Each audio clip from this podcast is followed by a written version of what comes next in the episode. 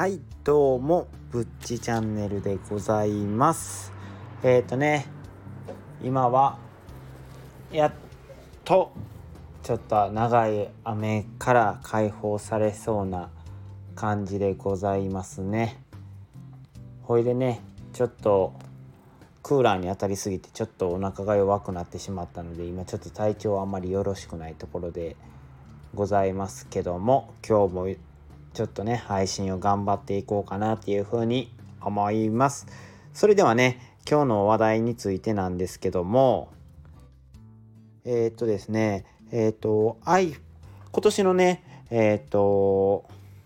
iPhone のカメラに実装が期待される、まあ、3つの重要機能ということで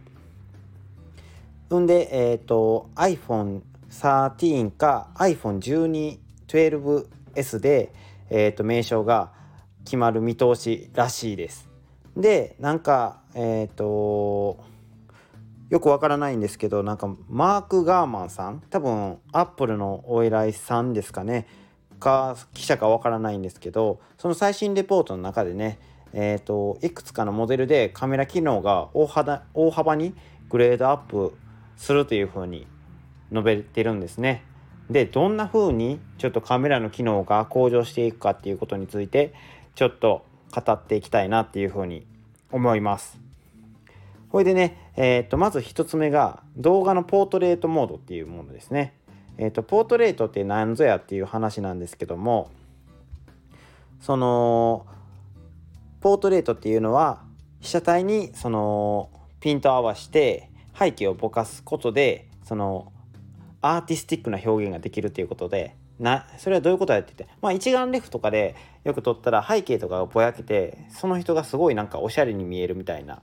感じ。まあ言うてることがそのままなんですけどとりあえずぼかし機能を入れることによってすごい表現が豊かになるって言ったらいいんですかね。ちょっと趣があるっていうまあ昔の古文で言う糸お菓子みたいな感じなんですけど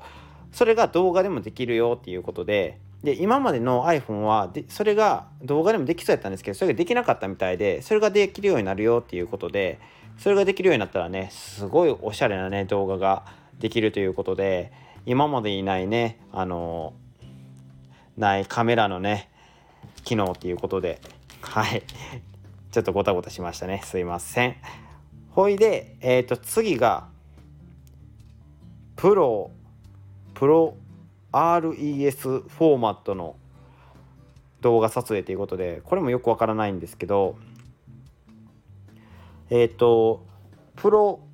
RES プロレスっていうんですかね。プロレスなんかあの格闘技みたいな本になってま言い方になってますけど多分読み方プロレスでいいと思うんですけどプロレスがえっ、ー、と何ぞやっていう話なんですけど高い画質を維持しながら動画を圧縮できるフォーマットっていうことでより高品質な動画を撮影したい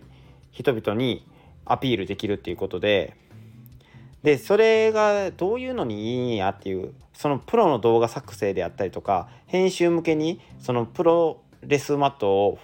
導入するとねその今まで編集とかっていろんな多分動画をボンボンボンボン入れるんで多分パソコンの動きとかね容量が大きすぎて多分重くなってたと思うんですけどそれがねえーと、容量が軽くなることによってその編集とかもパソコンが重くなくなって編集しやすくなるっていうことやと思います。だからこのプロレスプロレスフォーマットっていうものが実施されるみたいです。これも確かにその一部の人その動画編集とか YouTube とかやってる人からしたらすごいいい情報なのではないかなって。多分ねそのか普通にこのスマホでもねあの YouTube を撮ってる人っていうのは多いと思うのでこれはすごい便利かなって僕も思いました。ちょっと僕もやってみたいなって思いますもんね。まあでも今は12ミニでちょっと今僕は満足しちゃってるので買える買えないとは思うんですけど。で3つ目なんですけども新たなフィルターシステムの導入ということでえっ、ー、とその3つ目のカメラの機能っていうのは、えーと、写真の画質とかね色の再現性を高めるためのフィルター的なシステムっていうことでえっ、ー、と写真のね鮮やかさっていうのは iPhone のカメラの強みの一つっていうことでここにフィルターが追加されるっていうのはすごいらしいんですね。僕ももうここまで来るとよくわからないんですけど。でちょっとあのカンペ見ながらなんですごい棒読みになるかもしれないんですけど新たにね導入されるシステムはホワイトバランスに影響を与えずに色味を暖色や寒色に加工することが可能という。また写真全体に全体を加工せずに AI を用いて人や物だけを加工できるというということでもうちょっと何を言うてるのかが僕にはすいませんわからないんですけどまあとりあえずなんか色味がすごいさらに鮮やかになるっていうことでもうこれ以上鮮やかになるっていうのが想像がつかないんですけどさらに綺麗になるっていうことですね。でまあ他にもあのカメラ以外で言ったらチップの高速化ディスプレイ性能の向上っていうのも噂では出てるみたいですね。だから今まで通りあのカメラ機能を強化してまあその処理速度であったりっていうのを速くするっていう感じですね。っていうことでね、えー、今回ね3つの重要なカメラ機能についてね話していったんですけどもこれからね YouTube を目指し目指す人であったりとかまたはねもう YouTube やってる人からしたらねすごい朗報な情報なのではないかなというふうに思いました。僕はねもうちょっと YouTube とかもあまりやらないのであのもうスタンド FM 一本でほぼ絞ってるのであまり関係はないかなと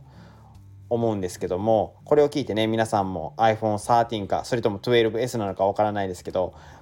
購入を検討してみてはどうでしょうかそれではぶっちチャンネルでした。